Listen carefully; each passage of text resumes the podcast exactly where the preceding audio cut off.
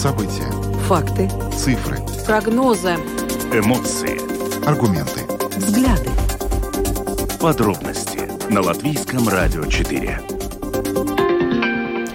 Здравствуйте, в эфире Латвийского радио 4, программа «Подробности», ее ведущий Евгений Антонов. И Юлиана Шкагала. Мы приветствуем также нашу аудиторию в подкасте и видеостриме. Коротко о темах, о которых говорим с вами сегодня, 27 октября.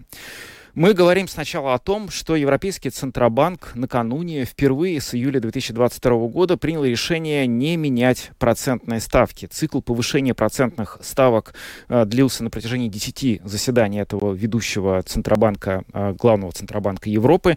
И это был совершенно беспрецедентный процесс. За все время введения евро никогда столько времени э, ставка не повышалась. Почему это вообще важно и что об этом говорит, говорят мировые СМИ, это мы обсудим в самом начале нашей программы.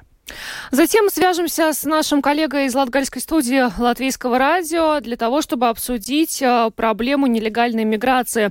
Дело в том, что, как э, некоторое время назад сообщили СМИ, э, в Лудзенском крае нелегальные мигранты дважды проникали в дом местных жителей. Наш коллега Сергей Кузнецов пообщался с погранохраной для того, чтобы выяснить, насколько такие случаи происходят часто и стоит ли опасаться местным жителям. Но затем поговорим о том, что произошло накануне ночью в египетском курортном городе Таба. Там случился взрыв. То ли это была ракета, то ли беспилотник. Вот до сих пор это до конца не выяснено. Мы сегодня связываемся с экспертом, специалистом по Ближнему Востоку. С ним обсуждаем этот инцидент и в целом то, что происходит сейчас в Египте. Страна, которая непосредственно граничит с сектором газа, где в ближайшие дни, недели может начаться крупнейшая наземная операция Израиля. В ночь на воскресенье, 29 октября, в Латвии состоится переход на зимнее время, когда стрелки часов нужно будет перевести на час назад. Знаем, что немногим это нравится, переход на летнее и зимнее время, а, но при этом в Европейском Союзе до сих пор не принято решение о том, чтобы отказаться от этой процедуры. Сегодня эту тему обсудим с вами. Как вы переносите переход на зимнее и летнее время? Примем ваши звонки по номеру 67227-440 и можете можете писать нам на WhatsApp э, по номеру 28040424. Ну а видеотрансляцию нашей программы смотрите на страницах LR4LV, на платформе RusLSM.LV, в Фейсбуке на странице Латвийского радио 4, на странице платформы RusLSM, а также на YouTube-канале Латвийского радио 4. Э, вы, записи выпусков программы подробности слушайте на крупнейших подкаст-платформах. Наши новости и программы доступны также в бесплатном мобильном приложении «Латвия с радио». Оно есть в App Store, а также в Google Play. Ну а далее обо всем по порядку. Подробности прямо сейчас. Программа подробности на Латвийском радио 4. Европейский Центробанк накануне принял долгожданное для многих, абсолютно для всех, кто платит по кредитам, решение. Э, процедура повышения, процесс повышения Э, процентных ставок э, Европейского Центробанка приостановлен, и она осталась на том уровне, на котором она была и по итогам прошлого заседания. В общей сложности 10 раз подряд эта ставка увеличивалась.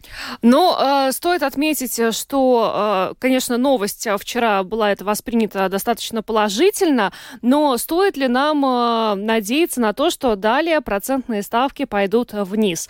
Сегодня интервью на эту тему программе «Домская площадь» дал главный экономист Банка Латвии Олег Красноперов и вот что он сказал по этому поводу.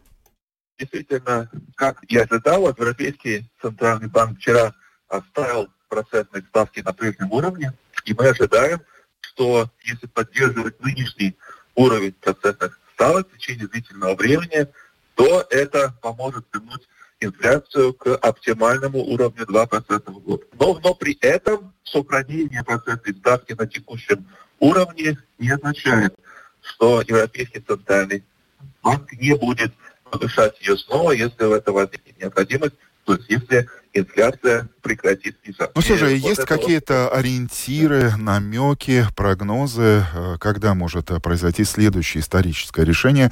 Я имею в виду снижение э, процентных ставок. Можно ли сказать, что а, на вот, это можно рассчитывать уже в конце этого года, или а, это дело года следующего, то есть 2024? А, вот вот этот вопрос э, про постижение процентных ставок на вчерашнем заседании Совета Европейского центрального банка даже не обсуждался, э, потому что э, снижение процентных ставок еще не актуальна, потому что инфляция еще не вернулась к оптимальному для развития экономики уровню 2% в год. Но если инфляция дальше будет снижаться, то снижение подхода ставок рано или поздно станет возможным. Пока еще нельзя определенно сказать, когда это произойдет. Олег Красноперов, главный экономист Банка Латвии, прокомментировал э, решение Европейского Центробанка не менять процентные ставки. Но, как вы слышали, к сожалению, это не означает, что Европейский Центробанк вновь эти ставки не повысит. И пока точно речь не идет о снижении этих ставок. Но вообще это проблема, с которой столкнулись не только жители Латвии, но и жители других стран э, Европы. Ты сегодня, Женя, изучил, что об этом пишет мировая пресса. Расскажи, пожалуйста. Да, на самом деле, ну, для начала можно просто вкратце объяснить суть проблемы, то есть с чем они столкнулись. Потому что понятно, в чем проблема тех, кто платит по кредитам, да, то есть у всех вот ипотечные, ипотечные заемщики сейчас переплачивают, им а, помощь даже собираются предоставить. Ну а вроде бы какие проблемы у других? На самом деле выясняется, что процесс повышения э, ставок, он очень сильно влияет вообще на все. Потому что, э, грубо говоря, если совсем все упрощать, процентные ставки — это деньги, э, стоимость денег для банков. То есть это процент, под которому большой банк, самый главный, Европейский центральный банк в еврозоне, он выдает деньги маленьким банкам, всем коммерческим банкам, с которыми мы работаем. Соответственно, как только процентная ставка повышается, это повышает стоимость кредита для всех банков в экономике и для нас с тобой тоже. Это означает, что э, снижаются все инвестиции в производство, э, люди, им более выгодно сберегать деньги, класть, грубо говоря, на сберегательные счета. И это как раз приводит к тому, что инфляция снижается, то, что мы видели в последнее время, но при этом вот очень здорово падает деловая активность. И это то, что сейчас происходит в мире, когда, собственно, почти все страны еврозоны оказались на грани рецессии. То есть просто экономика грозит встать в такую стагнацию, это продлится очень долго. И вот э, сегодня что пишет пресса? Вот э, портал CNBC, крупнейший деловой портал американский, отмечает отмечает, что э, Европейский Центробанк принял решение о том, чтобы остановить э, рост э, ставок, процентных ставок, несмотря даже на то, что риск повышения инфляции сохраняется. И сейчас э, этот риск связан с тем, что обострение на Ближнем Востоке грозит э, тем, что будут повышаться цены на нефть, а это приведет к тому, что будут расти цены на все. Но это очень интересный момент, о котором мы вот, э, кстати, наверное, не подумали. Да. Потому что нам казалось, что пик инфляции уже пройден, и мы так радуемся каждый месяц, когда смотрим на эти новые данные, что уже далеко не 20%, да, а намного-намного ниже, и что вновь все это может э, вырасти? К сожалению, да, и э, сейчас э, Центробанк европейский оказался в очень сложной ситуации. Дело в том, что вот э, президент Центробанка Кристин Лагард э, сказала в интервью, которое она дала после вчерашней пресс-конференции, что действительно они сейчас и близко не рассматривают, э, да, даже не обсуждают, что ставки могут начать снижаться, и тем не менее вот на какое-то время они застыли. Но что будет делать Европейский Центробанк, если из-за кризиса на Ближнем Востоке начнут резко расти цены на, энерго, на энергоносители, а в еврозоне мы не можем и сами производить нефть, мы должны ее откуда-то доставлять, то непонятно, потому что, с одной стороны, вот та проблема, о которой сейчас вот ты уже сказала, а с другой стороны, вот мы видим цифры, на нее указывают, в общем, все ведущие СМИ. Вот, например, об этом писала газета «Гардиан». Она сообщает про то, что буквально вот уже э, в uh, конце этого года будет зафиксирована рецессия почти во всех странах еврозоны. В Германии она уже есть. И это означает, что, в принципе, деловая активность уже сбита настолько, что дальше просто нельзя. То есть дальше будет просто ситуация, когда будет, ну, как бы все затухать, и это уже другие проблемы, с которыми тоже непонятно, что делать. А скажи, а вот э, что-то говорится о том, насколько велика вообще вероятность, что конфликт на Ближнем Востоке приведет вновь к росту инфляции? Это вопрос, который, на самом деле, до конца никто не понимает, потому что никто не понимает, насколько большим он будет. И это сейчас ключевой вопрос. И вот э, и в новостях у нас вот э, коллеги про это поводу говорили, что действительно от того, насколько будет масштабная операция и как остальные страны региона, насколько в нее будут вовлечены, это очень сильно может повлиять на все. Вот э, буквально, э, когда несколько дней операция не начиналась, цены на нефть вдруг резко упали именно из-за того, что люди считают, что теперь, собственно говоря, эти цены, ну, возможно, операция не начнется или будет гораздо меньше, чем она могла бы быть.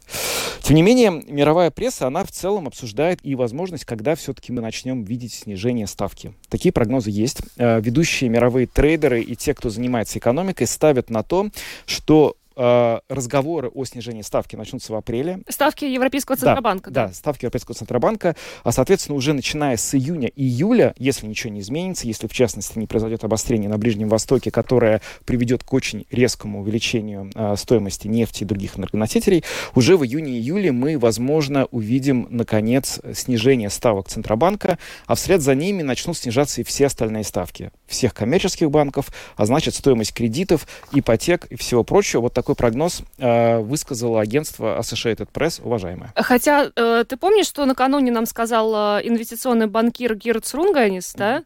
Он, наоборот, предполагает, но это касается только Латвии, да, не, не других стран Европейского Союза, что если вот те деньги, которые государство сейчас действительно отдаст всем тем, у кого есть кредиты, там, до 200 с чем-то тысяч евро, да, то потом это приведет к тому, что начнется удорожание кредитов, и банки будут свои ставки повышать. То есть э, Латвия может и не дождаться того, что банки начнут снижать эти ставки. Ну, ну если это все так, как говорит. Ну да, но это очень, вот это надо как-то, наверное, разобраться, что он имел в виду. Я не до конца понял эту его мысль. Возможно, э, предполагалось, что таким может быть, такой может быть реакция банковского сектора. Да, на, именно так. На предполагаемые вот эти вот да. ограничения. Да. То есть, соответственно, просто он, видимо, имел в виду, если я правильно понял его мысль, что то, что сейчас государство пытается навязать банкам, чтобы они частично заплатили за повышение ипотечных ставок, да, банки найдут способ, как взять другим образом с людей. Компенсировать эти деньги, да. да. Вот, если это будет происходить, ну, это, конечно, будет уникальная такая латвийская ситуация. Мы не можем ее, ну, она в мировой прессе не отражена. Пока. Что, да, потому что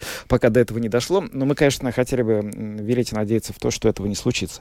Но, тем не менее, вот действительно э, все происходит вот э, так, что э, действительно беспрецедентный э, процесс, беспрецедентный по увеличению ставок, он приостановлен. В ситуации, когда э, они и хотели бы повышать. Потому что дело в чем, что вот э, Европейский Центробанк установил э, целевой показатель инфляции. Это 2%. Но пока, к сожалению, далеко не 2, около там 4%. Угу. Сейчас уровень инфляции в средней в еврозоне.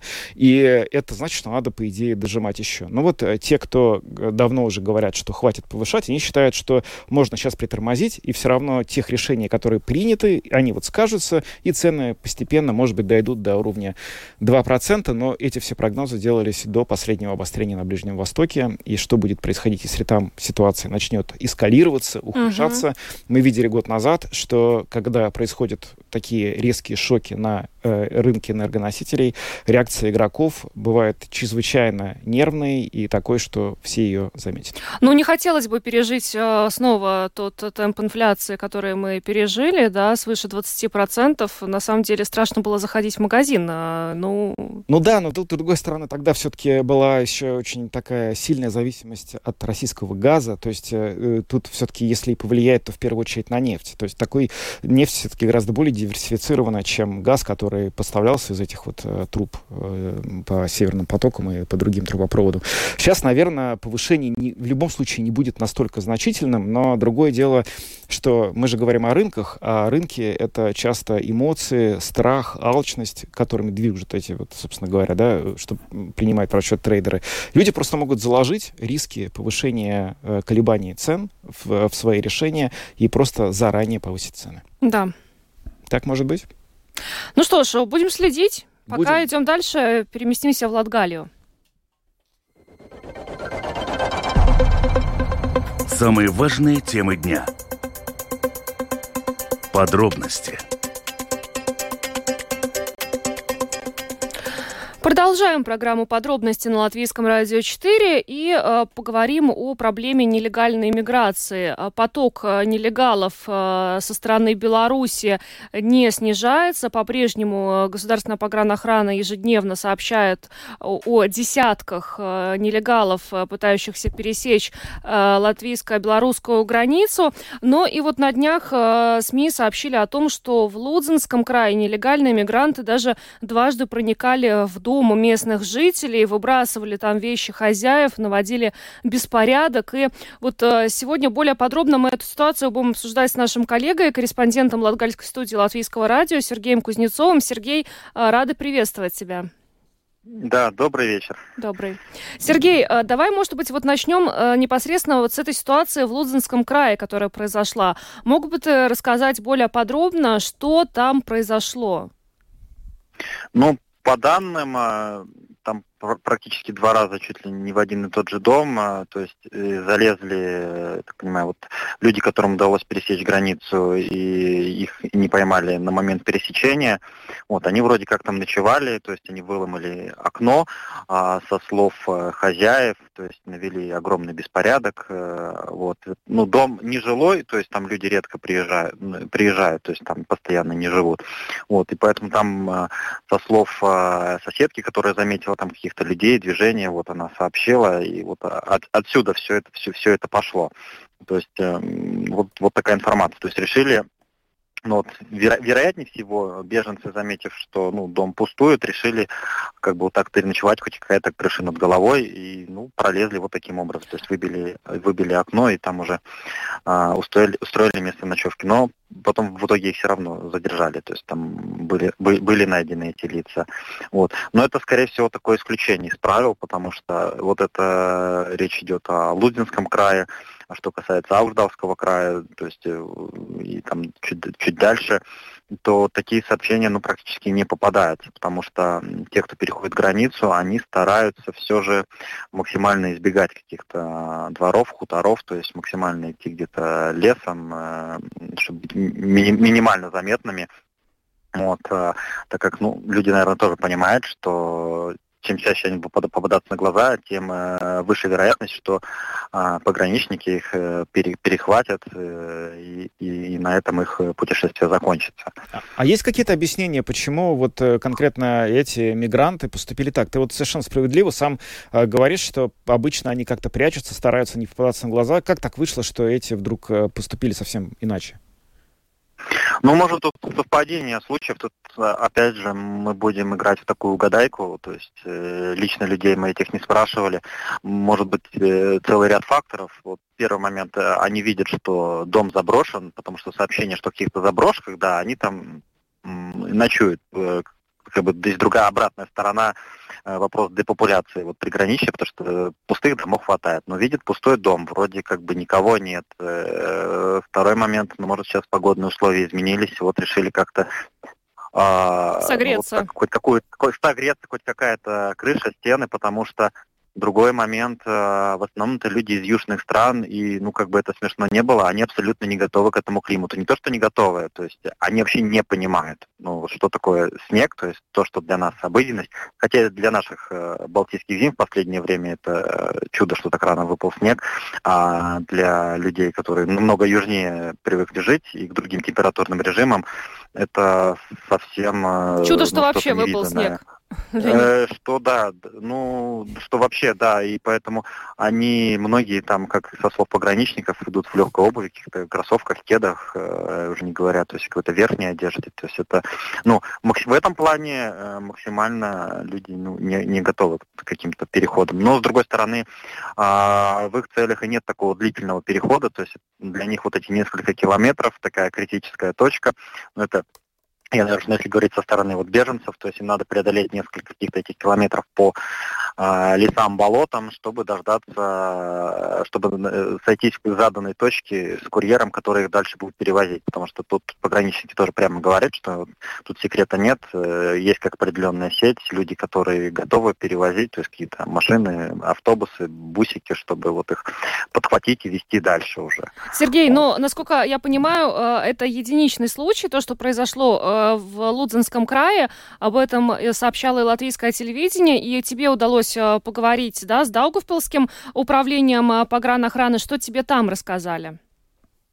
Ну вот я, наверное, сейчас даже предлагаю послушать представителя погранохраны Даугавпилского управления, то есть, ну вот какой у них опыт, вот, ну, уже получается, за два года вот эта история, то есть, Это... что происходило да, исполняющий обязанности начальника Даугавпилского управления государственной погранохраны майор э, Вадим Грицков.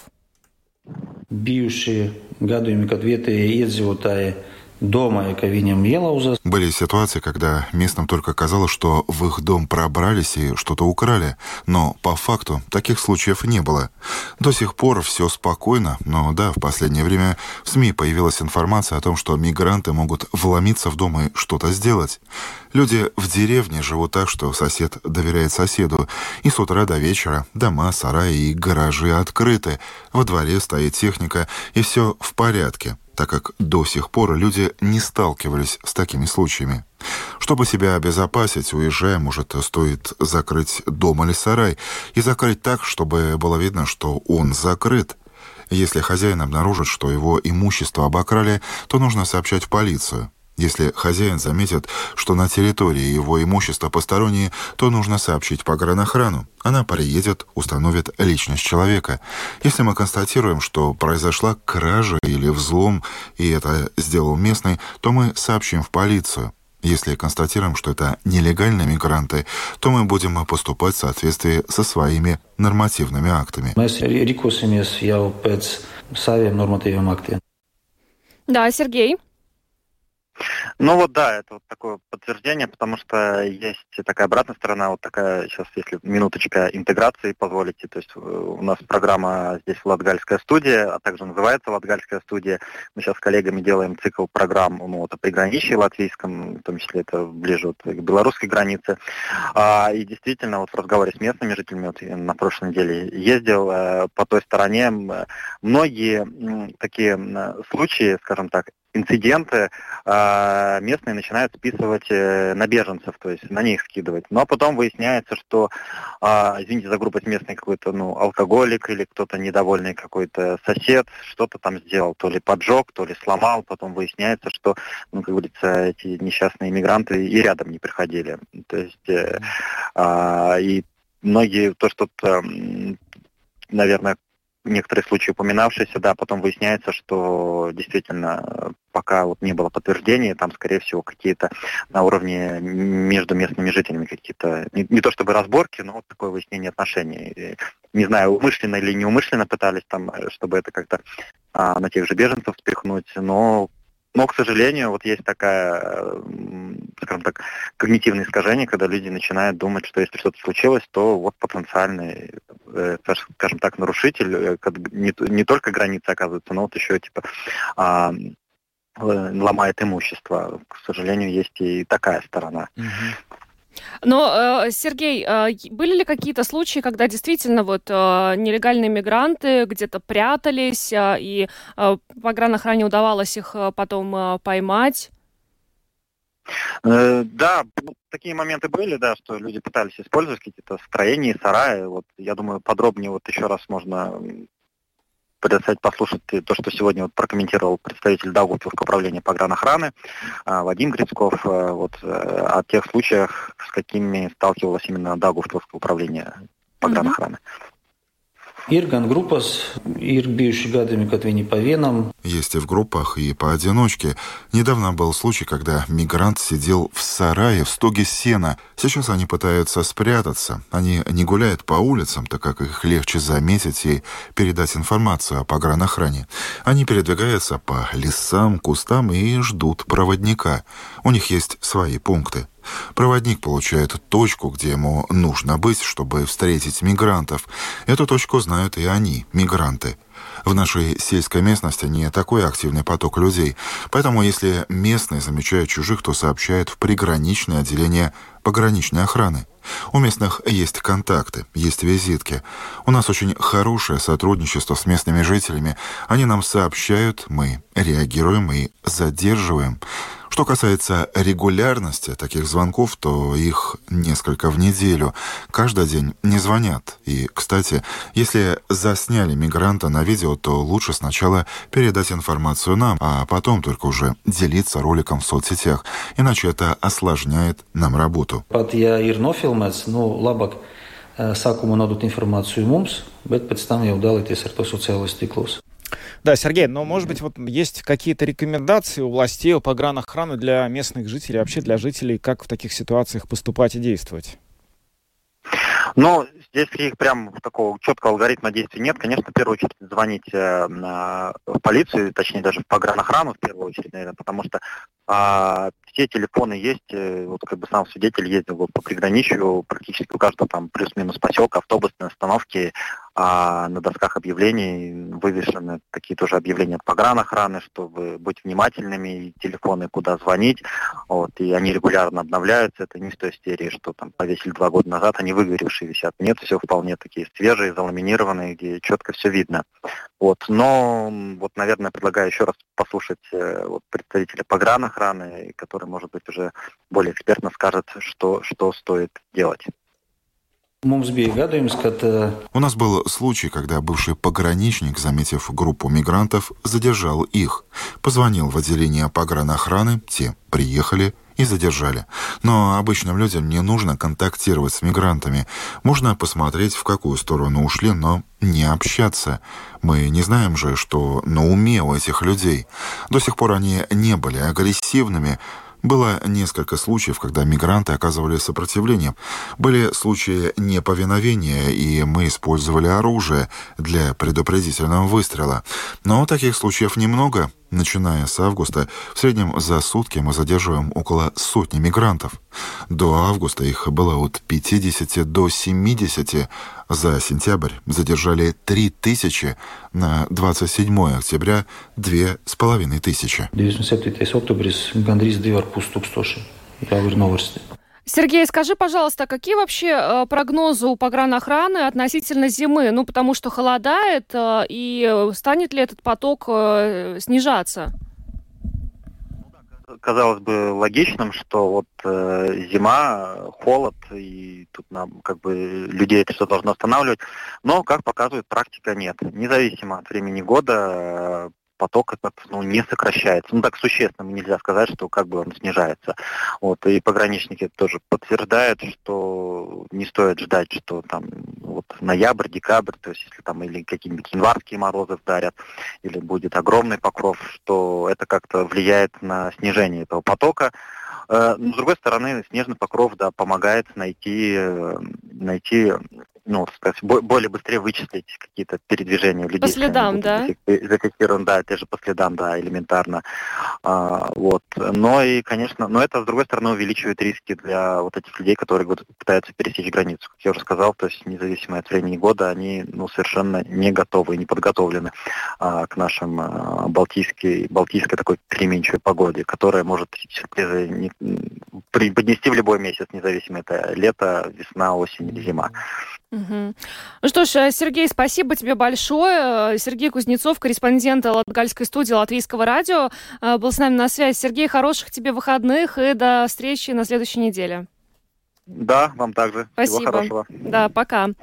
Да, ну, конечно, э, стоит обезопасить э, себя и свое имущество. Вот мы, мы слышали, если у вас какая-то есть собственность э, в Латгальском регионе, которые вы не используете, какие-то дома, сараи, все это следует запирать. Но в случае, если вы становитесь свидетелем, видите каких-то, ну, незнакомых людей, которые могут быть похожи на нелегальных мигрантов, конечно же, незамедлительно действительно сообщать об этом в Государственную пограничную службу. Ну, переходим к следующей теме. Самые актуальные темы дня. Подробности В египетском курортном городе Таба накануне прогремел взрыв. Это произошло поздно вечером. Там есть раненые. Ну и, собственно, до сих пор, по крайней мере, из э, тех сообщений прессы, которые мы видели, не до конца понятно, что там произошло и как это все повлияет на туристов из Латвии. Вот сегодня посол говорил о том, что э, поездки в Египет просто будут запрещены. Да? Нет, они просто, ну, просят оценить риски, потому что и э, МИД э, Латвии говорит, что ситуация в разных регионах Египта, она очень отличается отличается, и все-таки э, людей э, призывают не отправляться на э, значит, север Синайского полуострова, да, ближе к, к границе с Газа, сектором Газа, юг Синайского полуострова, он более безопасен, но все равно люди должны оценивать риски, но э, важно, что вот буквально на прошлой неделе у туроператоров начался активный турсезон как раз в Египет, и вот э, теперь я не знаю, как люди будут реагировать на это. Да, для них это, конечно, интересно и сложно сложный такой момент. Э, с нами сейчас на прямой видеосвязи Руслан Сулейманов, востоковед, автор телеграм-канала о Ближнем Востоке. Руслан, привет. Приветствую, добрый вечер. Ну, первый вопрос по поводу вот произошедшего в Табе накануне. Можем ли мы сейчас более-менее точно сказать, что мы знаем, что там произошло? Чья это была ракета или не ракета, и почему она там взорвалась? По официальной версии, которую озвучили э, власти Египта, э, это был беспилотник. Они не указали на принадлежность этого беспилотника, вероятно, с тем, чтобы не обострять ситуацию, но по всей вероятности, эм, этот дрон был запущен со стороны Израиля, просто перед этим уже происходило несколько подобных инцидентов на границе Египта и сектора Газа, и вот тогда представители Египта говорили о том, что беспилотник был э, запущен со стороны Израиля. Я думаю, что сейчас произошло а, нечто подобное, то есть э, беспилотник э, случайно, скорее всего, непреднамеренно упал, э, взорвался, а, и вот случилось то, что случилось. Как это повлияло вообще на обстановку в регионе? Ну, насколько теперь в безопасности себя чувствуют жители Египта, и особенно, вот, может быть, если говорить конкретно о курортном городе Таба?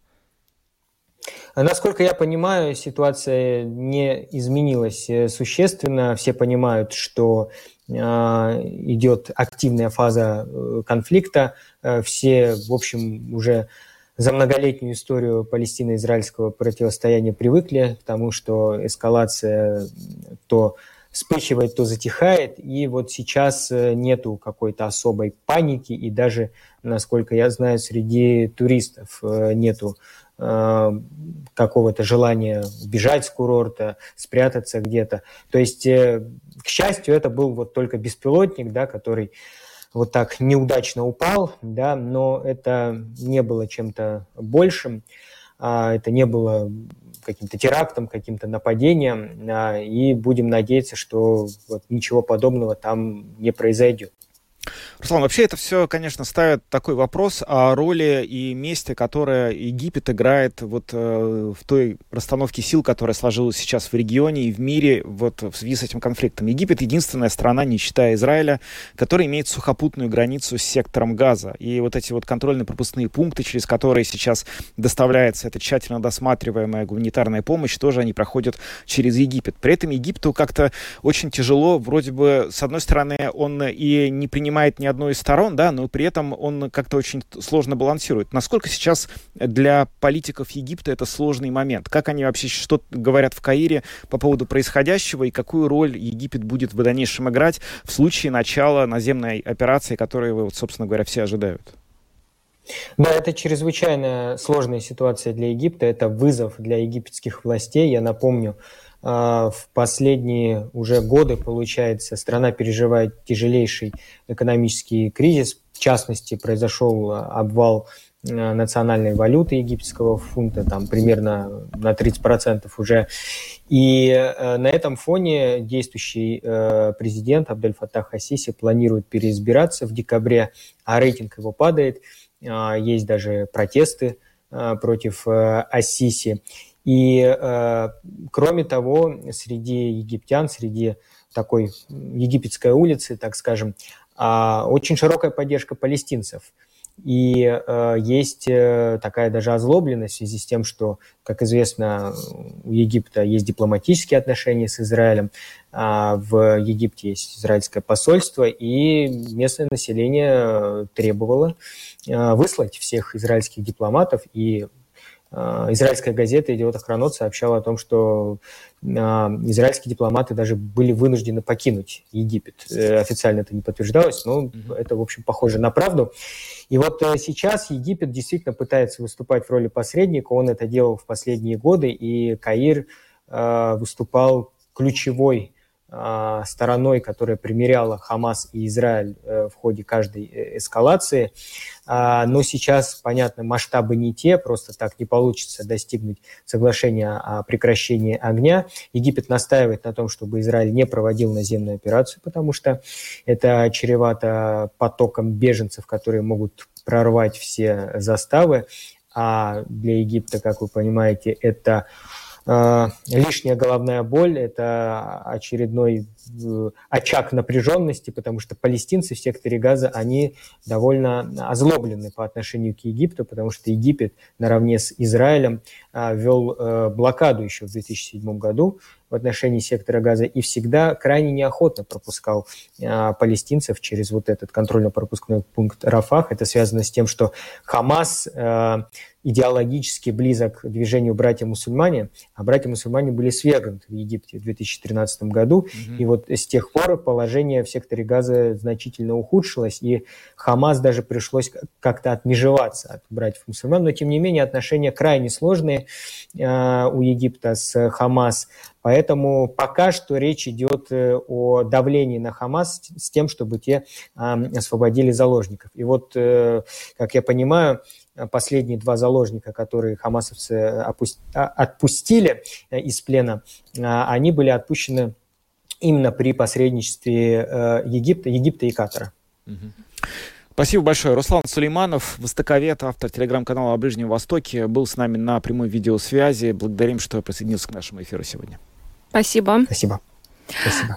Я только еще раз э, хочу, э, ну вот, э, от, озвучить те, может быть, рекомендации, которые распространило наше Министерство иностранных дел, потому что, как уже вначале отметили, сейчас начался активный туристический сезон э, в Египте. Как я уже сказала, ну, на север э, Синайского полуострова вообще не рекомендуют э, отправляться, потому что там граница рядом с сектором газа. Например, вот от Таба, где сегодня приземлился этот беспилотник, до сектора газа около 220 километров. Это очень мало. Вот. Ну и вообще, в принципе, как указывает МИД Латвии, в Египте э, существует угроза терроризма, это нужно иметь в виду. И э, также МИД все-таки призывает использовать, пользоваться услугами только, э, ну, таких вот э, проверенных э, туристических операторов, которые все свои маршруты согласуют с ответственными учреждениями для того, чтобы, ну, вот в случае, не дай бог, какой-то вот критической ситуации можно было бы очень быстро отреагировать. Но пока полеты в Египет не запрещены, туроператоры продолжают это делать. Да, ну, конечно, если действительно этот беспилотник спутник э, был запущен Израилем, это такая ошибка, то можно быть уверенным в том, что Израиль постарается сделать все возможное, чтобы минимизировать вот какие-то такого рода инциденты. Ему это абсолютно не нужно, как и Египту. А, в общем, не так уж много э, стран э, соседних Израилю, с которыми он может нормально вести диалог и как-то в данной сложной ситуации выстраивать взаимодействие. Поэтому хочется, конечно, понадеяться на то, что таких инцидентов будет немного, но при этом, да, риск сохраняется. И все, кто едет в этот регион, особенно в Табу, должны принимать на себя этот риск и понимать, что в принципе может быть все что угодно. Ну, насколько мне известно, из Латвии э, вот, туроператоры в основном летают в Шарм-эль-Шейх и Хургаду. Таба, ну, не является таким суперпопулярным ну, это курортом. Гораздо, гораздо дальше и гораздо как э, выглядит э, безопаснее. То есть там Хургада, по-моему, вообще там еще южнее, а Шарм-эль-Шейх там он, ну, то есть в любом случае это далеко. И до туда, чтобы не началось, ну, не дойдет. Ну что ж, идем дальше. Латвийское радио 4. Подробности.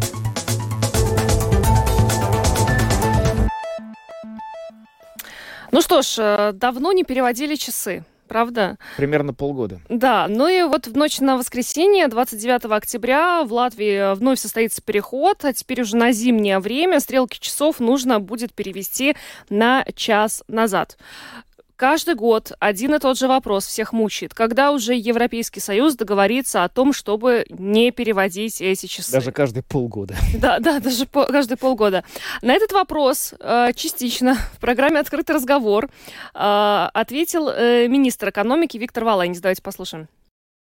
Ну, моя позиция, что там должен быть э, подход э, всей Европе один, один подход, и мы с Министерством экономики поддерживаем эту идею, э, делаем э, говорим про эту идею с другими странами, ну и смотрим, ну, будет, не будет эта поддержка, но она есть в европейском уровне, она есть на столе. Ну, как она решится, там, как и в Латвии, тоже есть плюсы, минусы, кто-то спорит Нет, за, а у Латвии против. есть позиция по этому поводу? Как ну, лучше? мы поддерживаем то, что надо остаться так, ну, чтобы не надо было менять такая позиция на данный момент. И много таких в Европе стран еще? Министров? Скажу честно, это не, это не первый вопрос, который меня в рабочей э, программе. Э, я знаю, что такой вопрос есть. Э, Я еще в Брюссель сам не ехал, не говорил с своими коллегами. Я больше вопрос вижу, что мне надо все-таки тут на месте довольно много вещей еще сделать перед тем, когда я начинаю какие-то свои визиты из Латвии. Когда доеду, поговорю с своими коллегами, дам вам ответ на данный момент. Виктор Валуинис, министр экономики, пока не знает, что будет происходить с переводом часов, но обещает дать информацию, когда он, собственно, в Брюсселе этот вопрос с кем-то пообсуждает. Я... Ну, да? Да, если, если уж честно, ну, это правда не самый важный вопрос. Ну да, я вот буквально на днях читал, потому что в Эстонии тоже этот вопрос очень живо обсуждается. Раз в полгода вся пресса пишет, когда же мы перестанем. И вот тоже там министр, по-моему, экономики и предпринимательства говорил, что, слушайте, ну как бы, ну вот поймите, этот вопрос обсуждался еще до всего, до ковида, до войны. Тогда еще можно было это всерьез обсуждать, что вот мы возьмем, сядем и поменяем. Но с тех пор приоритеты изменились, и сейчас это не первый вопрос на повестке дня. Кстати, я помню, знаешь, Но. в чем была проблема, когда они это обсуждали. Там оказалось, что э, страны не могут договориться, в каком часовом поясе остаться. Ох, ну это... Потому что Эстония и Финляндия хотели остаться в одном часовом поезде. Фин... Эстония сказала, что она хочет быть вместе с Финляндией, а Финляндия сказала, что мы хотим быть в том же часовом поясе, что сейчас вот в России. Но при этом Латвия, Литва и Польша, если сейчас я не путаю, сказали, что нет, мы будем э, в минус один от Москвы, и как бы вот, и, соответственно, даже в тот момент на том этапе не было единства среди стран Балтии, потому что был еще один как бы вот такое э, общее понимание, что страны Балтии должны быть в одном часовом поясе. И как это все... Но это было бы странно, если бы мы были в разных часовых. Тем Представляешь? не менее, это Эстония, возможно, да. Эстония с Россией, а мы э, с Литвой. Значит, вот, на, вот мы, когда, получается, на этом уровне все тогда и заглохло. Когда это активно еще обсуждалось, не было ни ковида, ни войны, а, были люди, которые подходили к этому астрономически, исходя из своих климатических ситуаций, как Финляндия, и эстонцы, которые сказали, мы с финнами будем, да? Мгм. А другие подходили иначе, говорили, что нет, вы знаете, мы будем вот в этом минус один, и нам не так уж это важно, что это там, не знаю, э, зима, не зима. А ты вообще хочешь, чтобы перестали переводить э, стрелки часов? Ну, я бы хотел, потому А что... Да, ты не А, хочешь? а почему ты хочешь? Ну, мне надоело это, потому что я каждый раз, когда это вот происходит, это все-таки ломает какой-то мой график. И особенно сильно это ломает э, весной, потому что ты, получается, э, должен на протяжении длительного времени привыкать вставать на час раньше. Ну, мне, я привыкаю, но мне это всегда как-то через колену. А я не ощущаю вообще, что нужно на час позже или на час раньше вставать. Но мне нравится, ты знаешь почему? Ну, Потому что вот когда мы переходим на зимнее время, Мгм. это такой, ну, некий ритуал. Это означает, что скоро зима. Мне просто очень нравится зима. Это, это, это означает, что скоро праздники, Рождество, Новый год. А когда мы переходим на летнее время, ну, это значит все, уже теплеет, уже лето скоро. Понимаешь, что психологически так вот как-то хорошо на меня влияет. У меня нет проблем с тем, чтобы проснуться, уснуть, и это... Поэтому, но, но, в принципе, мы сегодня хотим с вами вообще эту тему обсудить, как вы переносите переход э, да, на и с вами тоже. на зимнее и летнее время, потому что, знаю, некоторые жалуются на состояние здоровья вот после этой процедуры. Э, 67227-440, телефон прямого эфира, и номер WhatsApp 28040424, но туда только писать, звонить туда не надо. Не надо.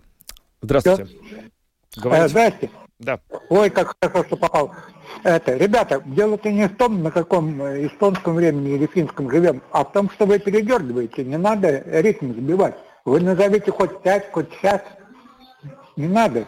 Что? Помните, коровы доились? Вы, вы, за, доились. вы за перевод или против? Давайте так. Конечно, против. А. Это прошлое... э, Я понял. Да, Это просто- вы за любое время, эстонское, не эстонское, но Да против любое. перевода. Да, я Любое, согласен с да. вами. Я мне тоже все равно. Спасибо за звонок. Так, э, просто э, я про коров как услышал, подумал, что я теряюсь в аргументах. Здравствуйте. Говорите, пожалуйста. А, Вас не слышно, перезвоните. Так. А ты не, не знаешь, как перевод часов влияет на коров? На коров? Да. Э, ну, Но я- это с дойкой связано. Да, я догадываюсь, что с дойкой. Здравствуйте. Алло. Да, слушаем вас. Добрый день. Добрый. Добрый. Я с удовольствием осталась бы на зимнем времени. Мне очень тяжело вставать на летнее время. Мгм. Ну и вот всей моей тоже. семье. Мгм. Детей в садик, детей в школу, на работу очень-очень трудно. Нужно привыкнуть, ну, две-три недели. Угу. А зимнее время отлично. Ну, угу. хорошо. Так что я за зимнее время. Угу. Интересно, да. спасибо. Спасибо. Так, ну у нас есть уже адепты зимнего времени. Здравствуйте. Добрый день. Добрый. А мне очень, как и Юлиана, нравится переход на зимнее время. Отлично. На час можно дольше поспать, а весной так я не могу дождаться, когда часы переведут. Я сама заранее просыпаюсь раньше. Угу. Поэтому не знаю. И все-таки можно экономить электроэнергию. Наверное. Это правда, это в квартире, правда. в отдельной квартире. Это да. Так что не знаю, мне это очень нравится. Спасибо. Вот, в моей команде э, пополнение. Спасибо за звонок. Э, аргумент про экономию времени. Я, кстати, где-то читал по этому поводу, что вообще перевод часов начали где-то в 80-м году только. До этого никто не переводил. Не было раньше этого аргумента про экономию, про экономию электричества. Потом вдруг появился. Не знаю, насколько он еще актуален. А, несколько лет назад приводились даже аргументы, когда, ну, сейчас мы переводим на час назад, а вот когда переводится на час вперед, угу. что у человека были такие обстоятельства в жизни очень э, резкие, негативные, и он закончил самоубийством, потому что ему часа этого не хватило Боже. при каких-то его личных обстоятельствах. Это один момент. И второй момент, мне кажется, что это дикое издевательство угу. над народом, плевок весь народ, когда говорит, да, мы все согласны, но один хрен мы будем переходить так, на ладно, другой. Без, без выражений в эфире. Мы поняли вашу досаду. Нам еще пишет, да. э, подписалась поклонница программы подробности Наталья, э, что ей все равно. Работать надо, а час туда-обратно без разницы. Э, это хорошо. Да. Здравствуйте. Добрый вечер. Добрый. Во-первых, нужно выяснить, какое время настоящее. Так. Вот стрелки переводят вперед, это значит уже вперед это уже не настоящее. А вот когда оно, оно постоянное время, вот это зимнее, вот сейчас стрелки переведут назад, зимнее время будет. Это и есть самое настоящее время, угу. которое всегда было. А как... Оно очень комфортно для людей. Ага. И не надо издеваться над людьми, как сейчас э, да. предыдущий оратор говорил. Но это правда. Вот а, это самое лучшее время. А почему время. настоящее зимнее, а не летнее? Да, у меня тоже не вопрос. понимаю. Ну а я же объяснил. А я Весной знаю. переводят вперед.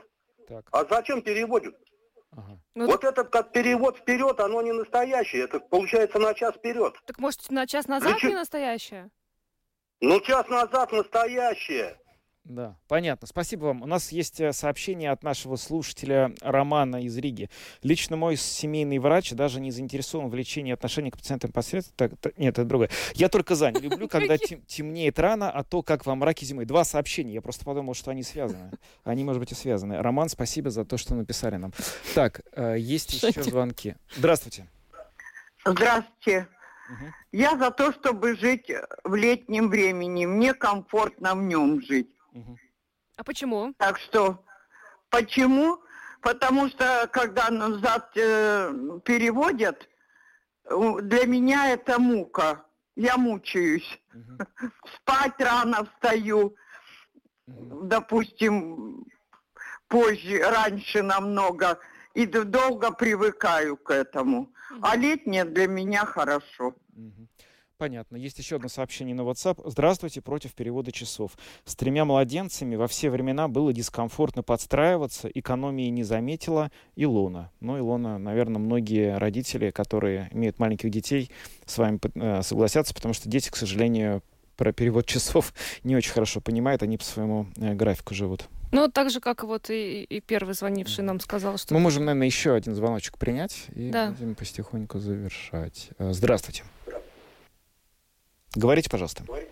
Добрый вечер. Добрый. Добрый. Я хотела сказать, что пусть останется как есть, потому что все это, что я не могу спать, я не могу это, я не могу то, это все выдумки. Вечером пусть человек ложится спать, часы перевел и спит спокойно. Спасибо. Спасибо, Спасибо вам. Ну, это такой примеряющий всех комментарий. Да, Надо вот, вот это... Спать и спать спокойно. Это хорошее завершение нашей Очень программы. хорошее. Спасибо всем, кто позвонил сегодня в нашу студию. Э, очень много разных мнений. Кто-то хочет остаться в зимнем времени, кто-то в летнем, кто-то считает, что зимнее это правильно, летнее неправильно. Ну, в общем-то, тут, наверное, как курица и яйцо. Вот я не знаю, это правда, зимнее или... Что, что раньше появилось зимнее? Я не знаю, ну, наверное, есть ответ на вопрос, как, когда в первый раз перевели часы. Весной, в какую сторону, или... да, да. Наверное, да. ну, если мы говорим о том, что это делалось изначально с целью экономии электроэнергии, я бы предположил, что первый был все-таки перевод вот осенью, чтобы зимой экономить электричество. Тогда просто есть какая-то логика в этом, угу. да? Я не знаю. Ну, хороший да. вопрос. Очень. Спасибо еще раз всем. А, на этом завершаем. А, с вами были Евгений Антонов. Юлиана Шкагала. Звукооператор Яна Дреймана. Видеооператор Роман Жуков. Хороших выходных. Всем и до понедельника. До свидания.